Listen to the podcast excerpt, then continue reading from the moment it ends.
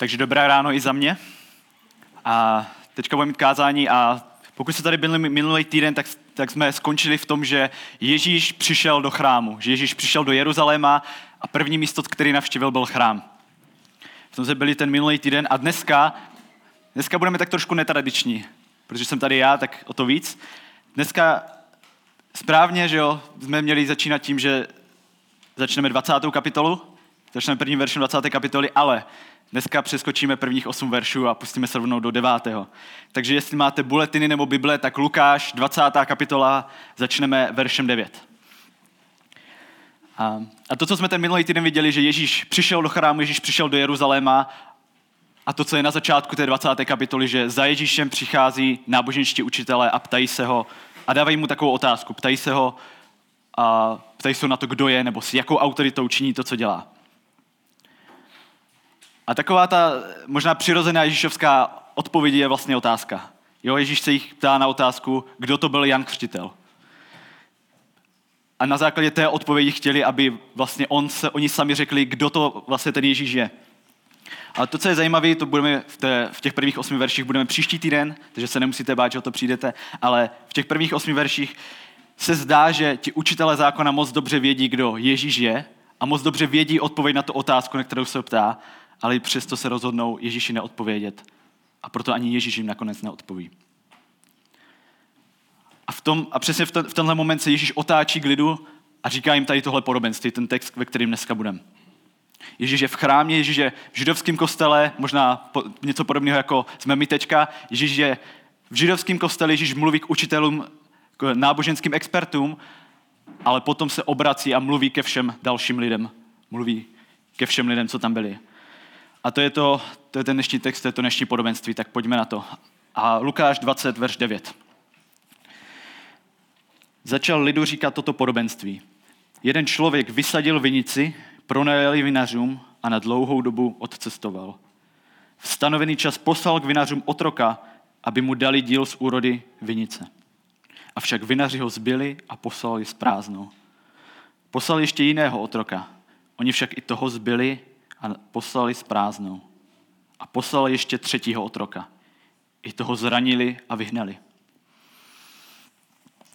Já budu mít dneška čtyři takové body, čtyři pozorování a první z nich je tohle. Bůh mluví, i když my nechceme slyšet. Bůh mluví, i když my nechceme slyšet. Jo, Ježíš tady stojí v chrámu, Ježíš mluví k lidem a mluví, mluví vlastně k lidem, kteří spochybňují to, kdo Ježíš je. Jo? A proto se otáčí k dalším lidem a říká jim podobenství. A, a není náhoda, že jim Ježíš říká podobenství o vinařích a vinici. Protože Ježíš se k ním snaží mluvit tím nejčistějším způsobem, tím nejjasnějším způsobem, jakým zvládne. Protože tehdy v Izraeli víno, vinice, vinářina, réva bylo přesně to, co lidi znali. Jo? Bylo to něco možná, jako kdyby, kdyby tady Ježíš dneska stál, tak by neříkal, tak by asi nemluvil o vinici a vinařích, ale pravděpodobně by mluvil možná o nějakým podnikateli, který koupil pole v Šumperku a zasel tam řepku, jo? nebo brambory možná, nebo něco se sází. Jo. A o čem je tady tohle podobenství, nebo co jsme teďka četli? V tom podobenství vidíme, že vidíme pán, který nechal zbudovat svoji vinici, který najal vinaře a nakonec odcestoval pryč. Nebo najal lidi, kterým věří, který nechává spravovat své majetek a nakonec sám odchází. A dál se píše, že ve stanovený čas poslal svoje otroky pro díl úrody.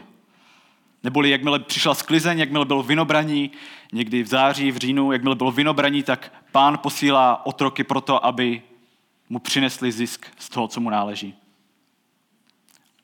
Co se tam ale děje v tom textu, v tom podobenství, že Ježíš říká, tak tam je, že ten pán poslal svého otroka s vidinou toho, že se mu dostane to, co má a to, na co má právo, ale vidíme, že ti vinaři se rozhodnou jeho otroka zmlátit. Se ho rozhodnou zbít a poslat zpátky s prázdnou. Jo, a možná tohle si říkáte, OK, tak co to je, co to je za, za blázny, co to je za čtivinaři, ale ten, ten důraz, který je dneska v tom textu a v tom podobenství, není až tolik na tom, co ti vinaři udělali, ale co ten pán dělá. Jo? Podívejme se do toho spolu, do toho textu. Co ten pán dělá? Ten pán posílá prvního otroka, a reakcí vinařů je to, že ho zbíjí a pošlou zpátky s prázdnou. A dál ten pán posílá ještě dalšího otroka, se kterým udělají úplně to samé. A nakonec posílá ještě třetího otroka, ale i toho nakonec bíjí a pošlo ho dom s prázdnou. Po Česku bychom to řekli s holým zadkem. Prostě posílají ho s prázdnou, nic mu nedají. A jak jsem tady tím přemýšlel, tak možná vás napadne úplně stejná otázka. Ještě vinaři jsou asi celkem, celkem tupci, ne? Jo, proč, proč zabíjeli ty otroky vlastně? Protože pokud by teda byli chytří ti vinaři a pokud by věděli, pokud by věděli, že prostě když je pošlou zpátky, jak ten pán na to přijde, tak proč je prostě nezabili? Jo. Proč ti vinaři nezabili ty otroky? Jo? Možná, když by je zabili, tak by si ten pán řekl, no tak nehoda, ztratili se, možná sežrali medvěd nebo něco takového, ztratili se v lese. Jo, ale to, co ti vinaři se snaží tomu pánovi jasně říct, je tady tohle. Snaží se mu ukázat, že si ho neváží. Že ho nerespektují. Že ho prostě jednoduše neuznávají jako pána té vinice. Možná by se dalo říct, jako, jako by tomu pánu říkali, ne díky. Ty jsi přišel a chceš po mně podíl úrody, ne díky. Nedám. A možná si říkáte, že tady je nějaký text, nějaký vinaři, otroci, co my s tím? Jo, když Ježíš mluví o otrocích, tak, tak, těm, tak to, co si uh, ti lidi představí, je wow, otroci. Jo. Možná, možná my si to nepředstavíme, ale v té době, když, když někdo měl otroka, tak to znamenalo, že byl jako fakt bohatý. Nebyl to člověk, který prostě, když jste měli boty, tak jste měli otroka, jo, že nebylo to levný zboží. V té době mít otroka znamenalo, že jste byli fakt bohatí. Jo, a když jsem to hledal, tak otrok v té době měl cenu asi plus minus jako nový auto. To znamená kolik? Kolik stojí nový auto? Půl milionu? 700 tisíc? Víc možná? Nevím. Přesně tohle, přesně tohle k ním pán posílá. Posílá prvního otroka, posílá druhého a třetího. A se všema třema otrokama ti vinaři naloží stejně. A se vás teďka zeptám na otázku. Takovou praktickou. Kdybyste si mohli koupit nový auto, jaký by to bylo? Možná nejste všichni fanoušci aut, ale možná každý z vás má nějaký to svoje vysněné auto v té své vysněné barvě. Kdyby, představte si, že, že bych měl hodně peněz a každému z vás bych řekl, že vám koupím auto. Já nemám, nemám tolik peněz, nemám ani na jedno, ale představte si, že bych za váma přišel a řekl, Ondro, koupím ti auto. Jaký, jaký by to bylo auto? Možná jsou tady někteří fanoušci Subaru, nějaký veteráni, kteří by rádi staršího bavoráka, anebo novější oktávku. A představte si, že tady tohle auto stojí před vaším barákem v té nejlepší barvě, v té nejlepší výbavě, kterou chcete. A představte si, že já bych přišel, věděl bych o tom, já bych přišel, vzal bych klíček a udělal vám takhle rýhu po celém tom autě. Po celé jedné straně toho auta. Co byste si o mě mysleli? Nebo jak, jak byste reagovali na to, kdybych tady tohle udělal? Asi, asi nečekám, že by, že by moc lidí tady jásalo je. Jsem koupil auto poškrával ho, díky. Pokud vás to zajímá, tak moje vysněné auto je šedý. Tak moc se vyznám já v autech. Moje vysněné auto má čtyři kola a šedou barou. A zbytek mi je jedno. Ale to, co tady vidíme, je to, že Ježíš píše, Ježíš mluví o těm vinařích a to, a to co tady můžeme číst, že Ježíš píše, že ti vinaři zmlátí prvního i druhého, třetího otroka, který přijde. Jo? Jak, jako by ten pán k ní posílal první auto s nějakýma jeho služebníkama a oni mu ho odřeli. Na schvál. A řekne si, OK, stane se, tak pošle druhýho a se druhým udělají to, tři, to stejný. A s tím třetím to možná odřou i z druhé strany. Proč jim ale Ježíš tady tohle říká a proč je důležité, aby jsme to slyšeli i my dneska? Jo, když, protože když Ježíš mluví v chrámu, tak mluví k židům, mluví k lidem, kteří, kterým se vlastně tady tohle všechno nějakým způsobem týká. A to, co dělá, je, že vlastně popisuje, jakým způsobem Bůh mluví. Říká, že když Bůh mluví ke svým lidem a chce, aby to pochopili, tak mluví jasně. Že když Bůh mluví, tak nemluví jenom takovým způsobem, někdy jo, ale ne, ale když chce, aby lidi pochopili, tak Bůh nemluví takovým způsobem, aby lidi museli spekulovat nad tím, co vlastně řekl. Jo. Když Bůh chce, aby my jsme něco pochopili, tak nemluví v hádankách. A to vlastně, když Ježíš mluví tady tohle podobenství a říká to lidem, tak to říká tím nejjasnějším způsobem, jakým dokáže. A říká jim vlastně, takhle Bůh mluvil s váma. Takhle Bůh mluvil k vám. Říká tím vlastně, že Bůh je ten vinář. To, co vám říkám tady, tak popisuju to, že Bůh je vinář, který propůjčil vám, židům, svůj majetek, abyste ji spravovali. Ale když k vám Bůh mluvil, když k vám Bůh posílal svoje proroky, tak jste je opakovaně jenom mlátili, někteří zabíjeli a Boha jste neposlechli. Opakovaně jste odmítli, od, odmítli poslouchat to, co Bůh říká vám skrze proroky. A možná si někteří říkáte, to je zajímavý příběh, někteří možná to není zajímavý příběh. A co my s tím? Proč, proč tady tohle máme v Bibli, proč tady tohle, proč se o tom bavíme dneska ráno? Protože, teď mi poslouchej, to, co Ježíš říká, tak je podobný to, co říká Ježíš těm lidem. A to je tohle. Žijete ve vzpouře proti Bohu. Když Ježíš říká lidem, takhle Bůh mluvil a vy jste ho neposlechli, tak to není jenom, že Ježíš mluví tady o téhle konkrétní skupině, ale takovýmhle způsobem Bůh mluví o nás. Tohle se týká nás všech. A možná tohle není populární názor v České republice, možná by většina Čechů neřekla, že Bůh vůbec existuje, ale pokud by nějaký Bůh existoval, tak se určitě nestará a určitě ho nezajímá, co my tady děláme. To jsou takový, já, já jsem to slyšel několikrát, že pokud, Bůh skuteč, pokud by Bůh skutečně existoval, tak by určitě nevypadal ten svět kolem nás tak, jak vypadá. A vlastně to, co mají tady tyhle věci společné, je, je tohle. Lidi říkají, že pokud Bůh je, tak proč něco neřekl nebo proč něco neudělal. To, co se Ježíš snaží říct teďka v tenhle moment těm židům a to, co se snaží říct i nám, je tohle. Bůh mluví a mluví k lidem, i když to my vždycky slyšet nechceme. Stejně jako v tom textu můžeme vidět pána, který znovu a znovu posílá svoje otroky a znovu a znovu mluví k vinařům, tak stejně tak Bůh mluví k nám a dává nám znovu a znovu novou naději. Ale ta naděje nebude navždy. Jo, a to je jedna z věcí, čemu jako křesťané věříme, že jo. Bůh mluví. Jo, Bůh mluví skrze, Bůh mluví hodně způsoby, většinou skrze naše svědomí nebo skrze okolnosti, někdy skrze druhý lidi, ale to skrze co a jasně Bůh mluví je skrze svoje slovo, skrze Bibli.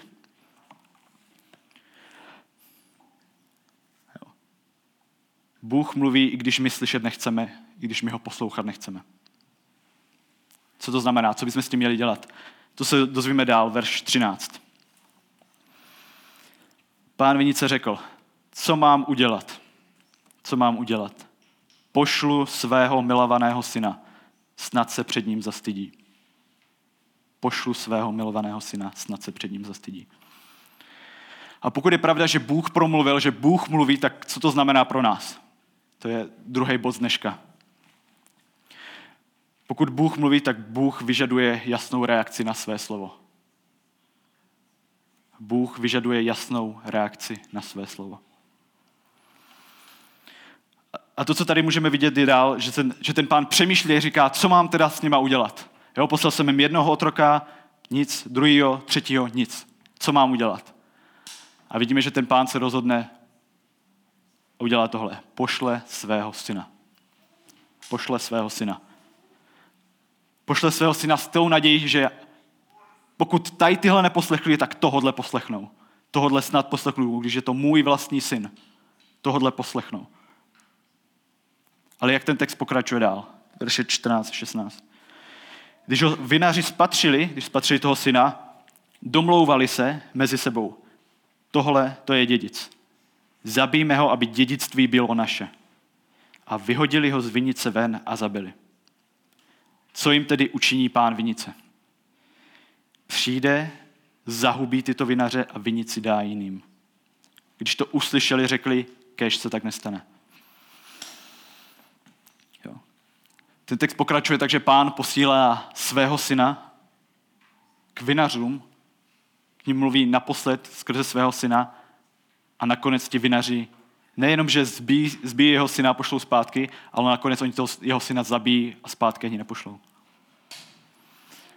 Přesto, jak ten pán, přesto, jak ten pán věděl, jak naložili s těmi otroky předtím, tak i přesto se rozhodl poslat k ním ještě svého syna.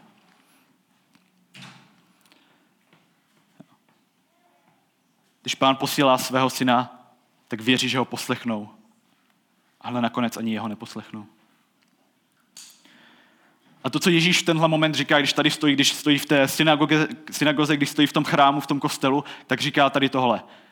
Tohle není už jakým způsobem, tohle ne, neříkám, protože Bůh takhle mluvil, ale kvůli tomu, že Bůh takhle mluví teď. Není to o tom, že Bůh takhle promluvil, ale je to to, že Bůh mluví teďka takhle a mluví skrze svého syna. A říká, že ten syn je on. Že Ježíš je tím synem z toho celého podobenství. A to je vlastně i tou hlavní myšlenkou dneska. Takže pokud si píšete poznámky, jak si to můžete napsat. Bůh jasně promluvil, že Ježíš je naše poslední a jedinou nadějí. Bůh jasně promluvil, že Ježíš je naší jedinou a poslední nadějí.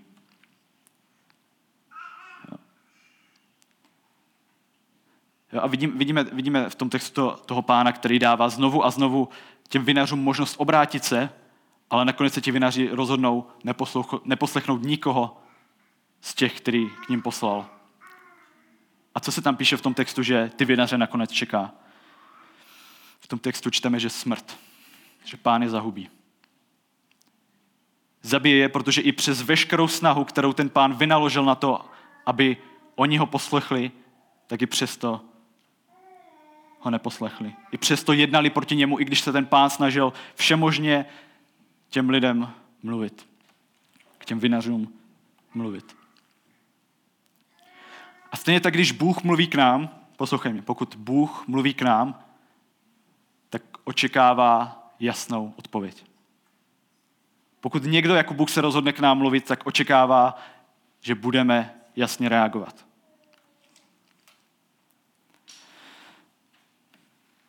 Bůh mluví. A pokud tady dneska sedíš, tak tohle, to, co teďka řeknu, tak popisuje mě, tebe, nás všechny.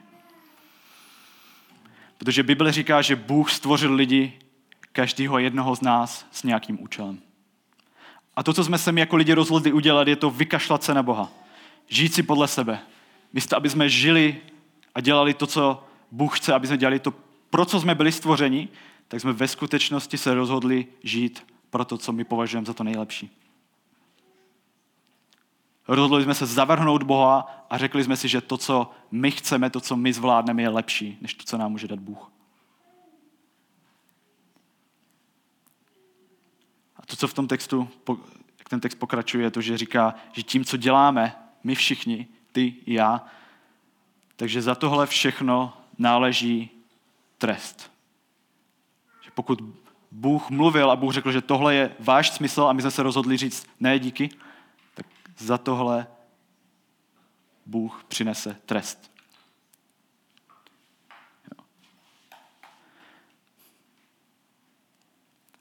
A Ježíš je tady v tom chrámu a mluví o svém synu.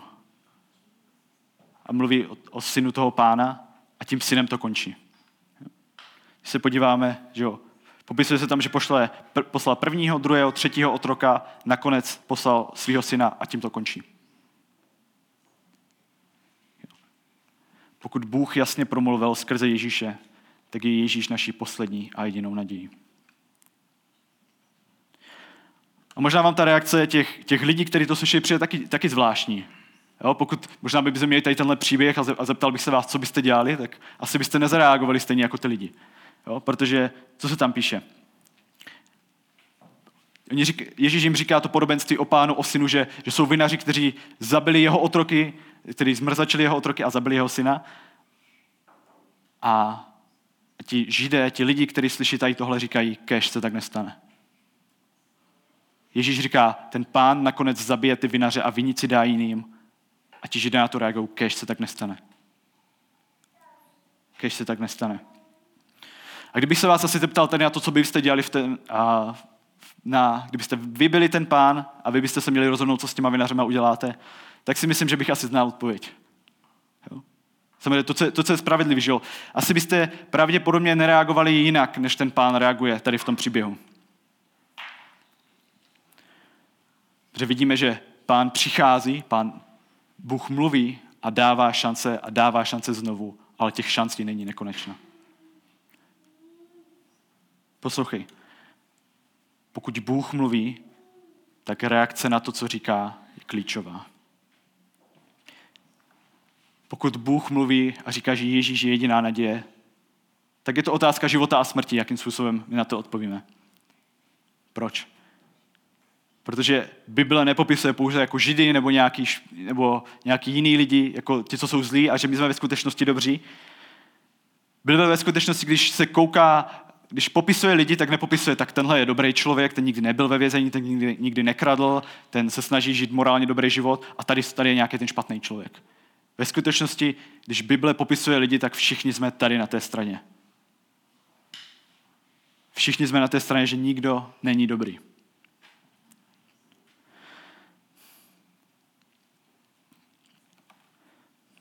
Když Bůh mluví, tak to vyžaduje naší jasnou reakci. Když Bůh mluví, tak na naší reakci záleží. Nejenom na reakci lidí kolem nás, ale na nás konkrétně, protože tohle se týká nás všech. Tohle se týká mě, tohle se týká Pepy, tohle se týká Jirky, tohle se týká Ondry i Viktora, všech. A to, co a tady v tom textu vidíme, a ještě, ještě to uvidíme daleko čistěji dál, je to, že je tohle. Bůh už jasně promluvil, a to skrze Ježíše. Pokročíme dál v tom textu verš 17, 18, co se tam píše. Jo? Ježíš říká tady to podobenství, lidé na to reagují, říkají, kež se tak nestane a Ježíš, se, Ježíš, se, Ježíš říká to podobenství, slyší tady tohle, otáčí se na ty lidi a říká jim tohle. Co tedy znamená to, co je napsáno? Kámen, který stavitelé po proskoumání zavrhli, se stal hlavou úhlu. Každý, kdo padne na ten kámen, roztříští se a na koho ten pán, kámen padne, toho rozdrtí.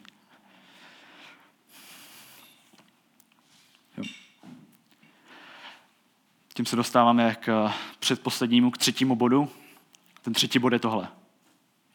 Ježíš je posledním poslaným od Boha. Ježíš je posledním poslaným od Boha. Když Ježíš říká tady tohle podobenství, tak se hodně jasně stotožňuje s tím synem z toho podobenství. Ale nezůstává jenom u toho, že říká, já jsem syn, ale pokračuje dál a říká, já jsem kámen. Co to znamená? Někteří zase říkají, proč Ježíš říká, že je šutr, jakože je pevný, silný, těžký. Co to znamená? Ježíšovou reakcí na, na to, jakým způsobem reagují lidi, je to, že cituje starý zákon, cituje žalm, a dává lidem jasně najevo, kdo je. Teď už neříká, tady je podobenství, tady je nějaký syn, ale dává lidem jasně najevo, tak aby si nikdo nemohl říct, co to znamená. Tím, co Ježíš řekl, tím, že tady o sobě mluví jako o úhelným kameni, tak tím říká vlastně, tohle jsem já. Pokud jste to doteďka nepochopili, tohle jsem já. Proč? Proč, proč tomu tak je?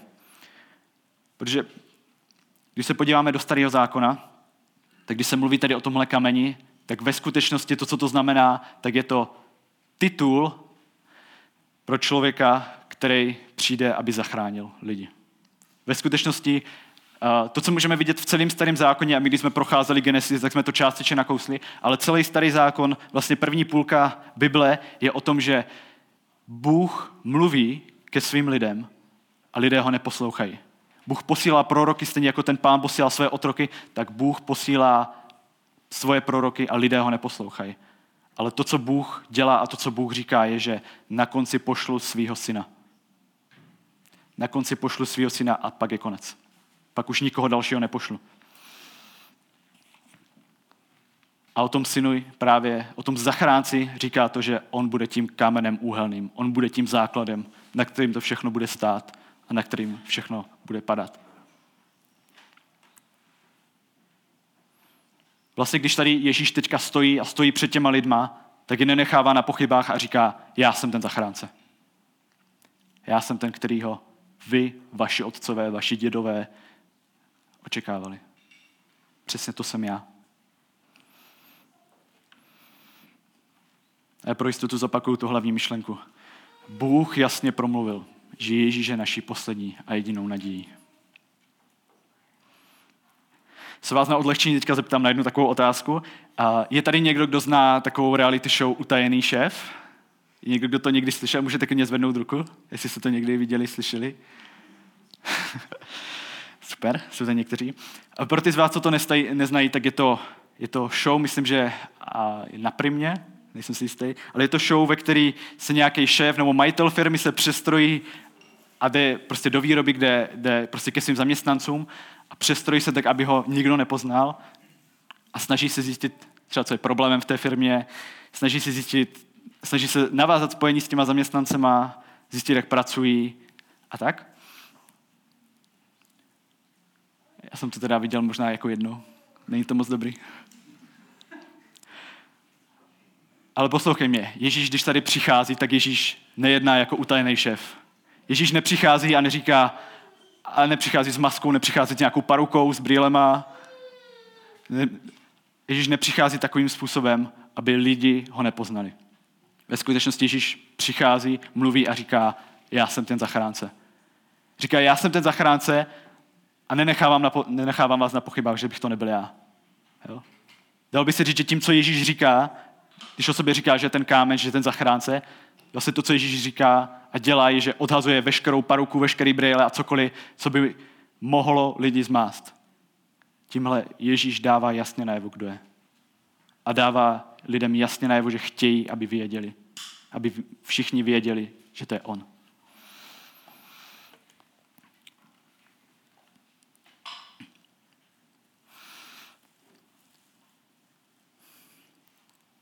Ježíš před něma stojí a říká o sobě, já jsem tady ten zachránce, který ho vyčekáte. Ale reakci lidí, kterou ještě, ještě později uvidíme, je to, že oni říkají, tohle není on. To nemůže být on. Možná v té reality show se to taky celkem děje, že to někteří říkají, ne, vypadá podobně jako ten šéf. Ne, to není on. Ježíš ale tady stojí a říká jim jasně, tohle jsem já. Odhazuje veškerou masku a říká, tohle jsem já, ve mně máte naději. Tohle jsem já. A tohle, tohle přesně se může stát nám jako lidem. Nám jako lidem teďka v Šumperku v 21. století, tady na kostele, že možná přijdem, budeme tady tohle slyšet a řekneme si, to nemůže být ono. Prostě pokud, pokud Bůh promluvil, tak proč prostě promluvil takhle, proč, proč se nějak nezjevil všem lidem a neřekl prostě čau, to jsem já, uvěřte ve mě, Prostě proč, jo, a jsou, jsou lidi, kteří tady tohle říkají. Já znám hromadu lidí, kteří říkají, že prostě pokud se Bůh, pokud Bůh ke mně nějak jasně promluví, pokud teďka zasne lampa zrovna, když, když, když, když to říkám, tak pokud se tohle stane, tak, tak uvěřím. A pokud by Bůh teďka přišel a viděl nějakou obří hlavu prostě na nebesích, která říká, já jsem Bůh, tak, tak v něj uvěřím, ale jinak ne.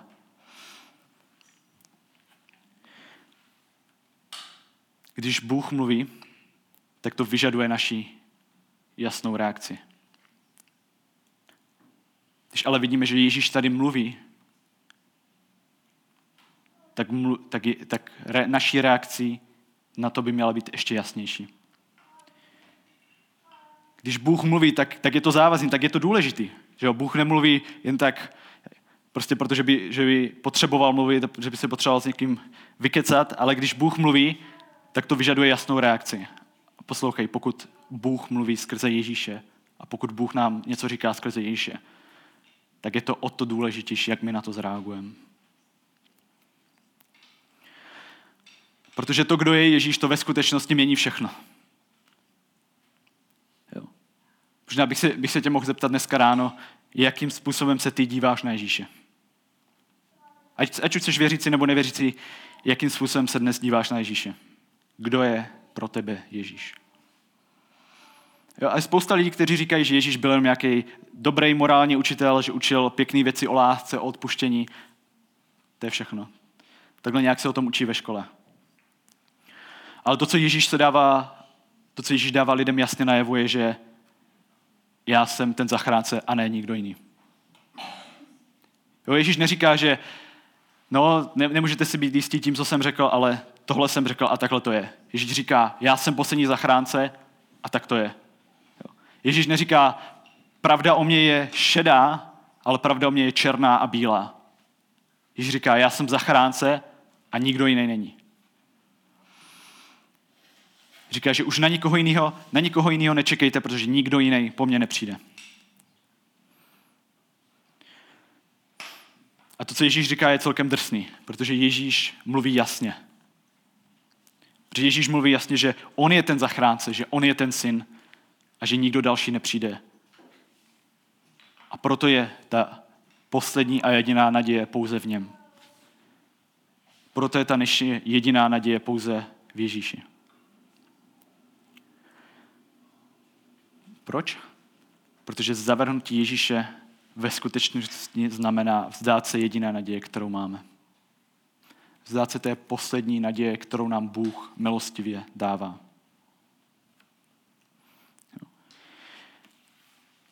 Jsme teďka, žijeme ve 21. století, často lidi říkají, že prostě nemůžeš to s tím křesťanstvím tak hrotit, nemůžeš říct, že tohle je jako ta jediná pravda, že jo, ani Ježíš to tak určitě nemyslel.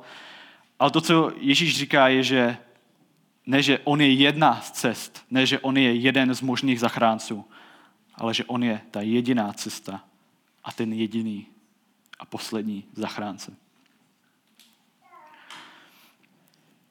A kdybych se tě, kdybych se tě zeptal tady na tu otázku, kdyby Bůh dneska promluvil, kdyby Bůh dneska přišel, možná kdyby a přišel semka na kostel, stoupil by si tady a zeptal by se tě, proč bych tě měl pustit do nebe. Možná by se konkrétně na to podíval a řekl, Honzo, proč bych tě měl pustit do nebe? Co bys mu na to odpověděl? Tu jedinou správnou odpovědí tady na tuhle otázku je tohle. Věřím, že Ježíš umíral za moje hříchy a vstal z mrtvých. To je moje naděje. Věřím, že Ježíš umíral za moje hříchy, vstal z mrtvých. A to je moje naděje. To si nemusíte psát, to není nějaký tajný heslo do nebe. To je... Ale tohle, tohle je přesně to vyznání, který, který Bůh po nás chce. Tohle je ta reakce, která by přesně na to měla být. A jak jsem říkal na začátku, tak Bůh ve skutečnosti mluví o nás všech jako o vinařích. Ve skutečnosti Bůh říká, že ne, tady tenhle člověk je dobrý a ty jsi špatný, ale všichni jste špatní. Já jsem špatný, ty jsi špatný, my jsme špatní společně. A přesně kvůli tady tomuhle potřebujeme naději. A možná se ptáte, v čem, v čem spočívá ta naděje, o které, Ježíš, o které Ježíš mluví tady v tom textu. Ta naděje spočívá v tomhle. A pok, zvlášť pokud jsi věřící teďka, tak mě dobře poslouchej, protože tohle je tvoje naděje. Tvoje naděje není o tom, co musíš udělat, ale o tom, v koho musíš uvěřit. Není to o tom, co všechno bys měl udělat, ale co všechno už někdo udělal. Že my se jako lidi, my se jako křesťani nemusíme snažit se zasloužit o to, aby nás Bůh měl rád. Protože ta klíčová zpráva toho nového zákona, to, co Ježíš říká, je, že Bůh vás má rád, i když si to nezasloužíte a nemůžete proto nic udělat. Takže to, co tady ve skutečnosti vidíme a to, co je nadějí celého vlastně křesťanství a stojí na naši, celé naší víře, je to, že Bůh už něco udělal. Že Bůh už něco udělal. Že ne, nevěříme, nevěříme v to, že, že, nebo neříkáme si, že doufáme, že Bůh někdy něco udělá. Jo, že, nebo, že by bylo super, kdyby Bůh přišel a že ve skutečnosti Ježíš už přišel. Že ve skutečnosti Bůh už promluvil a to nejjasněji, jak mohl. A, a udělal to tak skrze Ježíše, skrze jeho život a skrze jeho smrt. Můžeme mít tu naději na věčný život s Bohem. A dává, a Ježíš, Ježíš říká úplně jasně tady tohle. Neexistuje žádná jiná cesta k Bohu, než skrze mě. Bůh nejjasněji promluvil skrze Ježíše a proto, aby nám mě i tobě přinesl naději. Věříš tady tomu? Ježíš nám dává naději skrze svoji smrt. Věříš tomu, Maruško? Ježíš nám dává naději skrze svoji smrt. Zkusi, zkusi to říct sám pro sebe. Ježíš mi dává naději skrze svoji smrt. Věřím tomu. Protože tohle, tohle je realita našeho života, tohle je realita, co už Bůh udělal a z čeho už my se můžeme radovat. že Bůh nám všem dal naději. Že Bůh, i přesto, že my jsme jednali jako ti vinaři, i přesto, že my jsme se rozhodli ho neposlechnout a jednat proti němu, tak Bůh se rozhodl poslat svého vlastního syna kvůli nám. A, a ne, ne, nejen poslat, ale poslal ho na smrt, proto aby nám přinesl naději. Skrze Ježíšův život a skrze Ježíšovu smrt i vzkříšení z mrtvých nám bylo odpuštěno. To jsou ty klíčové klíčové věci, čemu, čemu věříme. Že Ježíš žil, že Ježíš umíral kvůli nám a že Ježíš vstal z mrtvých, že byl vzkříšený kvůli nám. Že ve skutečnosti tohle všechno udělal Ježíš kvůli nám. Kvůli mně i kvůli tobě. Protože ve skutečnosti Ježíš přináší naději tam, kde není. Ježíš nepřináší jenom nějakou obecnou naději v něco, že se v budoucnu možná stane, ale Ježíš přináší naději nám, lidem v České republice, lidem v Šumperku, lidem na kostele, mě i tobě. Přináší nám velmi konkrétní naději a to je Ježíš. Říká vlastně, že naše jediná naděje je to, že Ježíš umíral na našem místě. Proto, aby my jsme už umírat nemuseli.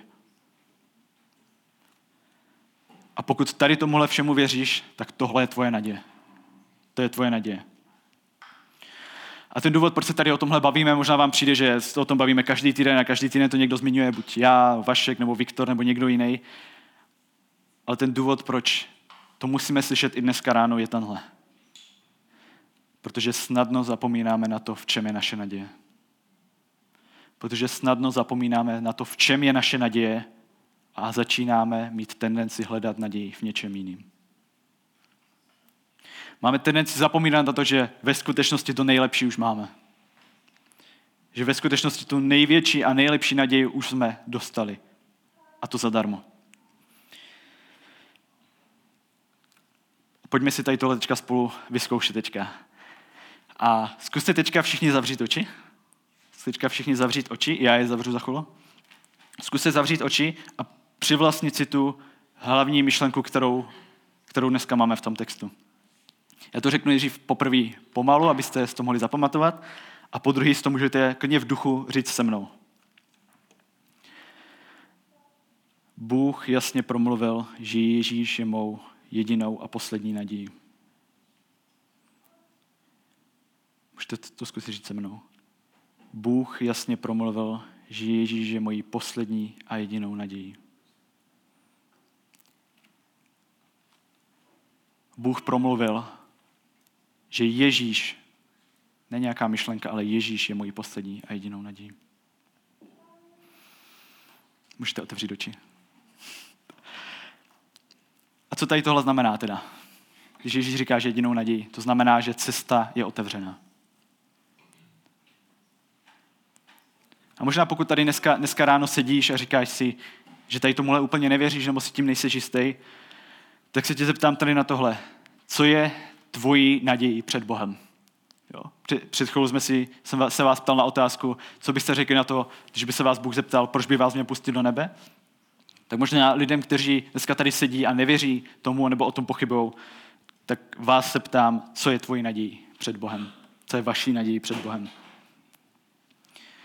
Věříte, že Bůh je dostatečně dobrý, nebo že je Bůh natolik dobrý, že zachrání kohokoliv? Věříte, nebo možná jsou lidi, kteří věří, že Bůh vůbec neexistuje a proto, že jo, a proto se že jo, můžu nedostat do nebe, protože Bůh není. Celkem zajímavý.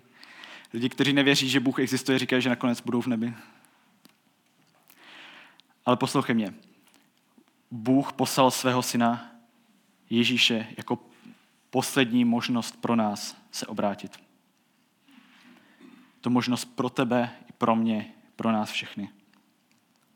A to, co ve skutečnosti tady tahle zvěst a tahle zpráva o Ježíši přináší, je nejen novou naději, ale zároveň taky nový život pro všechny.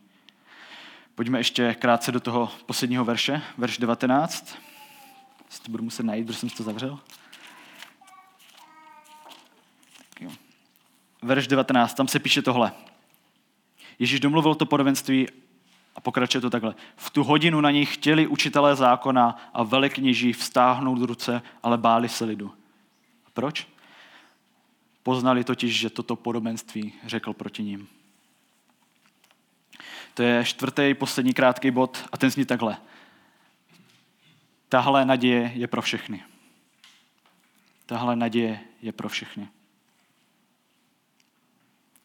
A možná tady dneska sedíš, že říká si, to není možný, jak, jak tohle může být naděje pro mě. Já nejsem tak dobrý člověk jako ten, ten vedle mě. Já jsem udělal tady tohle, Bůh mě nemůže přijmout. Tato naděje je pro nás všechny. A tahle naděje je dostup, a i když tahle naděje je dostupná pro nás všechny, tak můžeme vidět, že ne všichni toho chtějí být součástí. Takže když, když Ježíš mluví, a to uvidíme ještě dál, a jsme na konci skoro té série tady z téhle knihy, tak když Ježíš mluví, tak vždycky se najdou lidi, kterým se to líbit nebude. Protože ve skutečnosti každý hledá naději v něčem jiným. Jsou, jsou lidi, kteří hledají naději v penězích, jsou lidi, kteří hledají naději třeba v rodině, v nějakém vztahu, nebo například v klidným a pohodlném životě. Ale to, co Ježíš tady přináší, je naděje už teď. Co Ježíš tady přináší, je naděje a nový život už teď. Přináší něco, co už můžeme mít, ale zároveň to má přesah i do budoucna.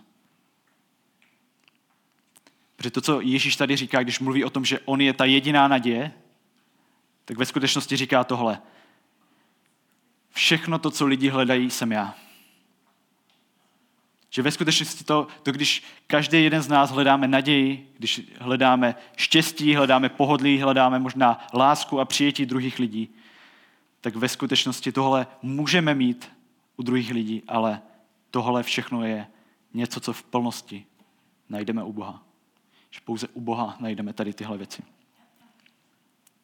A ten nový život, který, která, který přináší ta naděje, ta nová naděje, kterou nám dává Ježíš, není v tom, že se nám bude vždycky dařit, že budeme mít hodně peněz, že budeme mít jednodušší život, nebo že všechno bude dobrý.